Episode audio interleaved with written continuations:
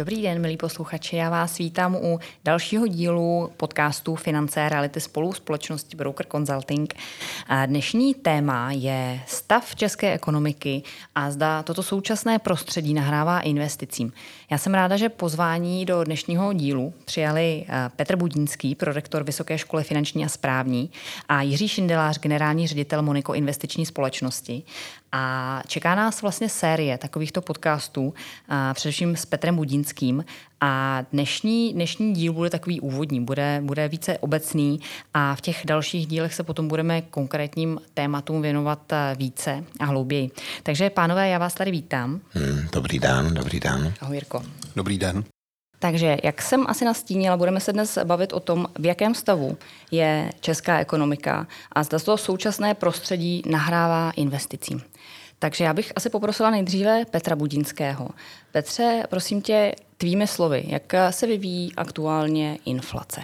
Hmm. Takové kouzelné slovo. Tak je, je to kouzelné slovo, jak, jak ty říkáš, Evi, už právě několik posledních let a konečně se zdá teď, že se situace obrací k lepšímu, ale nepřeceňme to, protože ten výsledek všichni čekají, čekali na to, kdy ta inflace bude konečně jednociferná.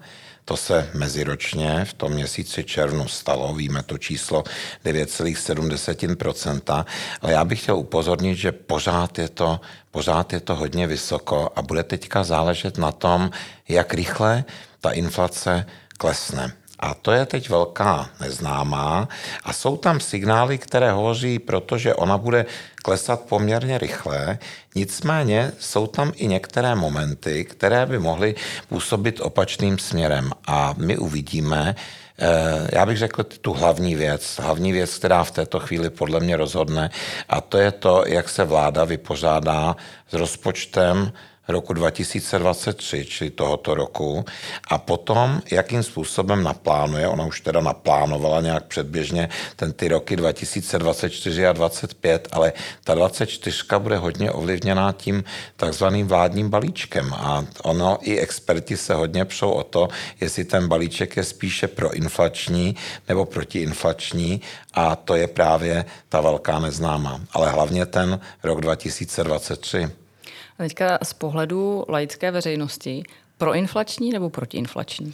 Tak je to těžko, je to velmi těžko zatím říci, protože některé ty momenty, které tam jsou, tak hovoří právě o tom, že, že by mohl být protiinflační. Na druhou stranu, eh, tam je strašná spousta neznámých. Tam, eh, tam třeba eh, ty dotace, které se budou nějakým způsobem škrtat, těch 54 miliard, což je velká část toho balíčku, tak nikdo vlastně neví přesně to určení, čili nikdo neví, co se tam vlastně nějakým způsobem poškrtá. A konec konců ani u vlastně třeba DPH nevíme, jestli to to, že vzniknou dvě sazby a něco jde do vyšší sazby, něco jde do nižší sazby, tak je otázka, jestli právě když se všechno, co jde do vyšší sazby, promítne do zvýšení cen, tak jestli stejný efekt bude mít třeba při snížení DPH, to, že ty obchodníci třeba zlevní a to se vůbec nemusí stát. Takže, jak říkám, je tam spousta neznámých. Já bych pokládal za velký úspěch, kdyby ta inflace klesla do konce tohoto roku třeba někam k 7-6% uvidíme, ale hlavně, kdyby potom ten pokles pokračoval v těch prvních měsících toho příštího roku. Mm-hmm. Děkuji za tuhle odpověď a zeptám se ještě Jiřího Šindeláře z pohledu investiční společnosti a investic, které mohou eh, naši třeba posluchači vynakládat. Tak eh, jak inflace v tuhle chvíli a v téhle výši, v které teď je, tak eh, jak ovlivňuje ty investory a obecně investiční společnosti? Ten dopad je z mnoha směrů. Já bych řekl, že řekl bych takové dvě hlavní roviny.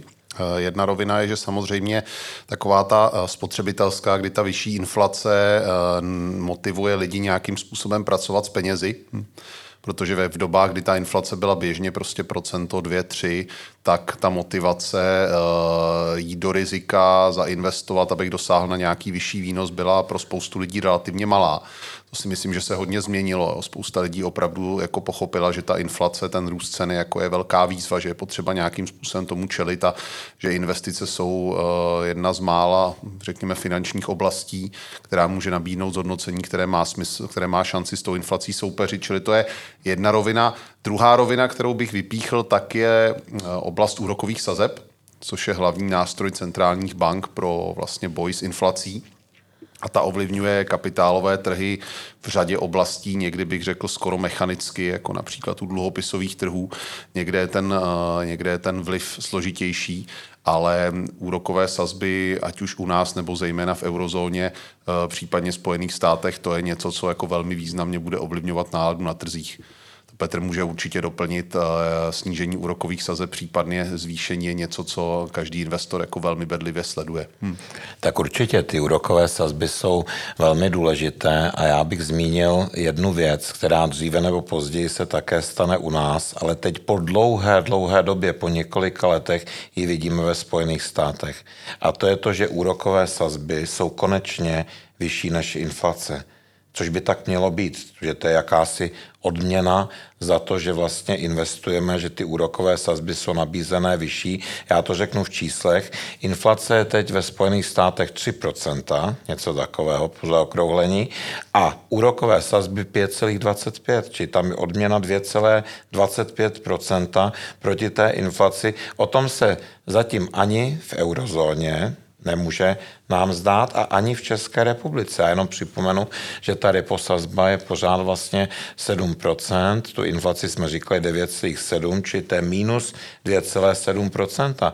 Samozřejmě není to ten drastický příklad už z toho minulého září, kdy inflace byla u nás 18% a reposazba také těch 7%, že ta reposazba je u nás už dlouho tě na těch 7% a Česká národní banka třeba ústy viceguvernérky Evy Zamrazilové říká, že oni jsou připraveni v té bankovní radě držet ty sazby na těch 7%, možná s drobným snížením, třeba i delší dobu, a to i když ta inflace půjde dolů.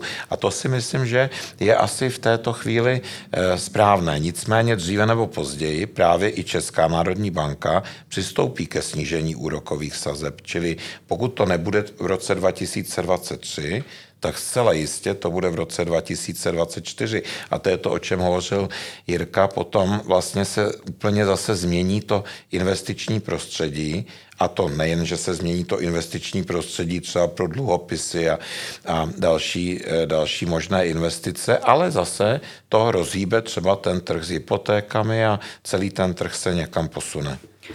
Z toho, co tady povídáte, tak eh, to zní na mě hrozně optimisticky, nebo dobře optimisticky takhle. To znamená, že z toho, co tady oba dva povídáte, tak eh, by se dalo říci, že se eh, celkově za ten letošní rok ta ekonomika vyvíjí tím správným směrem a očekáváte, že ten pozitivní a optimistický přístup nebo to prolínání tak bude pokračovat dál i v tom dalším roce. Je to tak? Je to, je to teda eh, z, vašeho, z vaší strany eh, optimismus k tomu, co bude následovat? Tak eh, já bych to nenazval úplně, úplně optimismem, tak zase bych, já jsem tam zmiňoval ta rizika. Zmiňoval jsem právě rizika plnění rozpočtu. Musíme si uvědomit, že ten státní dluh nebo ten veřejný dluh výrazně stoupl za, za ty poslední roky a není pod kontrolou, protože pořád vláda plánuje deficity a ten deficit toho roku 2023, který je naplánován tak, že by měl začínat ještě dvojkou, či těsně pod těch 300 miliard, eh, tak ten pravděpodobně se nepodaří, eh, nepodaří splnit ten rozpočet. Čili nejsem, nejsem v tomto úplně optimistický z hlediska vývoje ekonomiky. To, co říkám, je, že to prostředí umožní snad teda snížení úrokových sazeb a tak, aby se ta ekonomika právě právě dokázala nadechnout. Ale bude velkou úlohou vlády, jestli tu situaci prostě zvládne a dostane pod kontrolu rozpočet a vlastně dluh. Uvědomme si, že třeba ta obsluha dluhu, ta je velmi drahá. To, že vydáme dluhopisy na to jako Česká republika, abychom financovali jak deficit, tak, tak ten, ten dluh, tak to nás stojí obrovské prostředky na úroci. Jestliže to v tomto roce bylo něco jako 70 miliard, tak ten příští rok už to bude 100 miliard. A to jsou obrovská čísla a je potřeba toto dostat pod kontrolu. Takže já jsem opatrný optimista, protože říkám, že pokud teda, eh, že to nastane, pokud vláda toto zvládne. Uh-huh. A ta otázka, která byla součástí toho úplného úvodu, který jsem tady říkala, to znamená, to současné prostředí nahrává investicím? Teďka se asi obrátím na Jiřího. Já si myslím, že každé prostředí nahrává investování vždycky na tom trhu. Říkáme to často i v diskuzích s odbornou veřejností, že vždycky na tom trhu jde nalézt nějaká zajímavá příležitost a nemusí to být nic extravagantního. Bavím se o těch standardních, řekněme, mainstreamových kapitálových trzích. Já si myslím, že to uh, prostředí nebo ta atmosféra, ta, ta situace, která tady vznikla v důsledku nástupu inflace, růstu úrokových sazeb, tak trošku jako změnila, přerušila to období dlouhé, které tady bylo, kdy byly sazby na nule nebo velmi blízko nule a tak nějak se dá říct, že v důsledku uh, kvantitativního uvolňování velmi uvolněných politik centrálních bank, tak jako všechno rostlo, když to tak řeknu úplně lapidárně. Jo? Všechno rostlo včetně takových poměrně jako avantgardních investic, kamkoliv člověk dal peníze, když to teda nebyl jako úplný podvod, tak, eh, tak to mělo potenciál nějakým způsobem růst. To se změnilo. Myslím si, že spousta lidí najednou začala mnohem víc vnímat nějakou, nějaké tržní riziko, volatilitu těch svých investic akciových, případně i nějakých smíšených portfolií, ale eh, to neznamená, že ty příležitosti na tom trhu nejsou. Jo. My jsme tady zmínili dluhopisy, určitě dluhopisová, eh, nějaký třesk na trhu dluhopisů proběhl a na, na dluhopisech jako takových, bavím se samozřejmě o těch kvalitních, taky velká příležitost, se dá říct, že přichází doba, nebo přišla doba dluhopisová po, po mnoha letech, kdy dluhopisy byly takový jako v celku nezajímavý aktivum, tak uh, bych řekl, že se vrací zpátky do hry. Máme tu i samozřejmě e, jako pozitivní změnu v oblasti třeba vkladových produktů nebo e, nástrojů, které jsou vázané na právě reposazby, jako jsou různé repofondy, to jsou všechno věci, které v tuhle chvíli můžou být pro klienty velmi zajímavé. No a pak je tu samozřejmě potenciál akciových trhů, kde došlo taky k nějaké korekci v důsledku že, za počátku války na Ukrajině a dlouhodobě, ta dlouhodobá zkušenost ukazuje, že akciové trhy na té dostatečně dlouhé periodě ten růst vždycky vykážou. To znamená, i tam z mého pohledu jde hledat nějaké jako příležitosti. Jo. Pak máme samozřejmě alternativy, mohli bychom tady mluvit relativně dlouho, ale vzal jsem ty hlavní trhy a domnívám se, že skutečně u všech jsme eh, na Prahu, pokud budeme bílými optimisty, jak říkal Petr, tak jsme na Prahu nějaké éry, která může být investičně hodně zajímavá. Hmm. Petře, něco chceš dodat?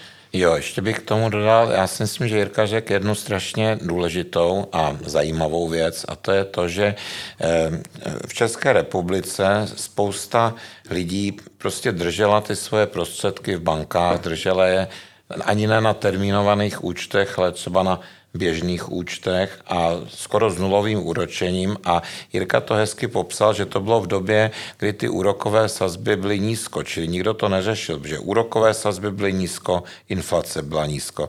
Ale v okamžiku, kdy ta inflace se dostala na těch 18, 17, 16% i teď, kdy je skoro 10% tak ti lidé samozřejmě o tom více začali přemýšlet. A ono nejde ani tak o to porazit tu inflaci, protože to je samozřejmě samozřejmě obtížné, protože potom, když chcete tu inflaci porazit, tak jdete do příliš velkého rizika, ale jde o to nějakým způsobem sevřít trošku ty nůžky mezi tou inflací a mezi tím výnosem té investice, kterou můžu dosáhnout, ale nezapomenout přitom na riziko a na likviditu. To jsou vlastně další ty dva vrcholy toho investičního trojuhelníku, čili udělat to tak, abych část těch investic, a to můžu třeba koupit nemovitost, která třeba likvidní není, ale část těch prostředků můžu držet prostě likvidně, no a s, me, s malým rizikem. To znamená, eh, varoval bych třeba před určitým úprkem do korporátních dluhopisů. Vždycky je lepší potom raději ten dluhopisový fond, který je moderně řízen, který nějakým způsobem způsobem máme důvěru ve správce toho fondu. To je klíčové, protože vždycky, když chci investovat do fondu, ať je to dluhopisový, smíšený akciový, vždycky se dívám, kdo ten fond spravuje. A jsou samozřejmě na tom našem trhu prověřená jména a myslím si, že jo, třeba firma Konsek, další, tak si myslím, že jsou to firmy, které spravují e, ta portfolia velmi dlouho a velmi kvalitně. Takže já, když to zjednoduším do laické řeči, pokud, ať, ať už jsem konzervativní investor nebo, nebo ten, který se toho nebojí, tak eh, je prostě teďka ta správná doba. Nebo správná doba je vždycky, Jiří. Já bych řekl, že správná doba je vždycky, ale samozřejmě eh, je, je to o úhlu pohledu. Možná eh, prostě 5-6 let zpátky bychom vyzdvihli jako jiná aktiva jako perspektivní. Teď eh, opravdu v důsledku toho, jak relativně rychle vyrostly sazby, tak jak centrální banky bojovaly s inflací, tak to některé věci otevřelo nově. Jo? Jak tady zaznělo, repofondy, dluhopisy, to jsou, to jsou asi takové, jako, takové, řekněme, leitmotivy jako těch aktuálních let z hlediska investování. Hm. A ve chvíli, kdy využívám služeb investičního poradce, potažmo ty nám o tom třeba můžeš říct něco víc, jakožto generální ředitel investiční společnosti, tak eh, jaká je, jaká je teďka správná, ten, ta správná cesta ve chvíli, kdy je třeba změnit něco v těch eh, mých investicích a tak dále? To znamená, vždycky se obracím na, na investičního specialistu nebo já si myslím, že pro většinu klientů mít uh, profesionálního partnera v oblasti investic, ať už to bude, ať už řekneme uh, poradce, coach, konzultant, uh, jak tomu budeme, jak, jaký tomu budeme dávat název, je věc, která uh, je velmi smysluplná. Jo, ono, jak říkám, ta uplynulá dekáda v tomhle ve spoustě lidí možná zbudila zdání, že, že opravdu jako kam, kam se ty peníze daly, tak to skoro vždycky ta sázka vyšla, protože všechno rostlo, jo, téměř všechny části kapitálového trhu, takové ty exotičtější Teď si myslím, že se začne trochu lámat chleba, ukáže se, kdo opravdu, kdo opravdu uh, je schopen na těch kapitálových trzích úspěšně působit dlouhodobě. A pro spoustu lidí, kteří opravdu tím investováním nežijí, tak poradit se s někým, kdo tomu rozumí, tak si myslím, že je věc, která dává, jak z mého pohledu, jakoby velký smysl. Jo přidaná hodnota toho poradce, ať už v orientaci v těch jednotlivých řešeních nebo ve schopnosti napasovat nějaký můj profil rizikový, moje cíle na, na tu nabídku, která na trhu je, tak to si myslím, že je skutečně pro řadu spoluobčanů, investorů věc poměrně významná. Hm. Já bych s tím tím určitě souhlasil, že si myslím, že 90% lidí se prostě v tomhletom super složitém světě financí prostě ani nemůže orientovat. Jo? To Přesně. je prostě těch produktů je taková řada, teď jsou do toho právě ty fondy, jsou nějakým způsobem řízené, teď do toho právě, tak jak Jirka říkal, dluhopisy, do toho jsou další produkty a Eh, a to, co pořád okolo čeho, Evy, ty se točíš a to je vlastně to, to načasování, jestli je na to vhodná doba. Jirka na to řekl, že vhodná doba je vždycky, ale taky řekl, že právě se ale mění v čase prostě do čeho právě jako investovat. A to je potom to umění nějak, nebo umění, to je potom vlastně to důležité, jak vyhodnotit tu konkrétní situaci, která nastane. Čili právě bych chtěl říct, že je nesmírně důležité to načasování vstupu do té konkrétní investice a myslím si, že to je vždycky dobré se i o tomto poradit s odborníkem. No a potom ještě znova zopakuju tu jednu věc. Pozor prostě na ta rizika. Či nejít potom bezhlavě za tím výnosem, protože výnos je jenom jedna složka, ale také ten výnos je potřeba potom dosáhnout, či aby teda ta investice byla návratná. Já jsem, jenom, já jsem jenom chtěl Petra doplnit, eh, když, když varoval před těmi riziky, jenom taková perlička, já jsem ve svém předchozím zaměstnání, kdy jsem eh, tady šéfoval asociaci finančních poradců, finančních zprostředkovatelů, tak jsem jezdil do Bruselu na Evropské fórum asociací, vlastně z té relevantní oblasti. A tam jsem se seznámil s kolegy z Belgie, Francie, Spojeného království, tehdy ještě vlastně bylo UK součástí Evropské unie. A když jsem se tak zajímal o to, jak tam eh, porad, finanční poradenství, zejména to investiční, protože tam je to primárně o investicích, tahle služba, jak vlastně funguje, tak oni říkali, no tak 90% naší práce není říkat klientovi, co má dělat, ale hlavně, co má nedělat, nebo co nemá dělat. Jo. To znamená, eh, já bych řekl, nějaká, eh, nějaká jako pomoc tomu klientovi v manévrování mezi těmi riziky, kromě těch příležitostí, je velmi podstatná. Tak dobře, děkuji za tyhle odpovědi. A já bych eh, to pomaličku tenhle podcast eh, směřovala k závěru. Já teďka vám dám pár sekund na promyšlení uh, takového posledního slova, které vás poprosím, a to je, ať už to je schrnutí třeba některých věcí, které už jste tady dneska říkali, ale je to v podstatě to nejdůležitější a to nejzásadnější z toho, kde se dneska nacházíme, nebo jakožto klient, když se na to budete dívat pohledem, pohledem klienta, tak jaká je doba, co nám ta dnešní doba přináší, co nám bere naopak z ekonomického pohledu. Jestli to, o čem se ještě stále často doslýcháme, ať už, ať už krize různého typu, eh, různých válečných konfliktů, eh, covidových, postcovidových situací a dalších věcí, které, která z těchto krizí ještě relevantní a která opravdu nějakým způsobem třeba ještě zasahuje do té ekonomiky. A já tady už teďka jenom schrnu, že jste poslouchali podcast Finance reality spolu společnosti Broker Consulting a dnešními hosty byl Jiří Šindelář, generální ředitel Moniko Investiční společnosti a Petr Budínský, prorektor Vysoké školy finanční a správní. Takže pánové, já vám tady dávám poslední slovo. Takže kdo chce první? Takže Jiří. Já se toho zhostím. Za mě jenom takové eh, rychlé schnutí. Bavili jsme se o investování, jestli současná doba nahrává, nenahrává investování. Za mě asi taková klíčová věc je opravdu, eh, že investiční příležitosti najdeme v každé době. Eh, důležité je začít nějakým způsobem investovat. Pokud nejsem opravdu na kapitálových trzích kovaný, tak stojí za to se poradit s profíkem, eh, s někým, kdo má v investicích nějaký prověřený track record, nějakou adekvátní kvalifikaci.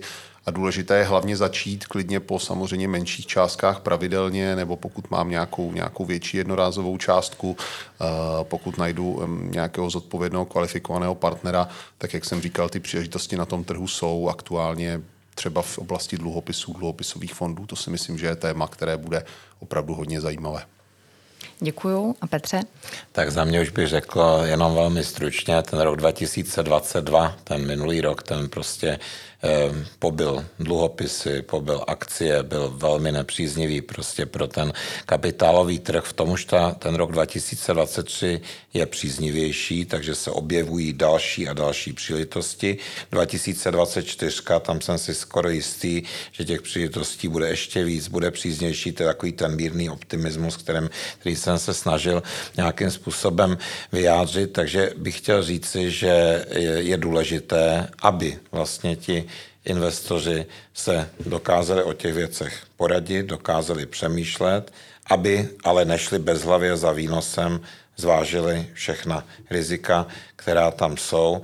No a e, myslím si, že potom budou úspěšní, protože, jak už jsem řekl, inflace postupně půjde dolů. Doufáme, že odezní v tom roce 2024 třeba do poloviny nebo do tří čtvrtin roku a že tedy bude vlastně potom velký prostor pro investice nejenom do dluhopisů, což už je nyní, ale třeba i do akcí, ať už prostřednictvím akciových nebo smíšených fondů, nebo konkrétně.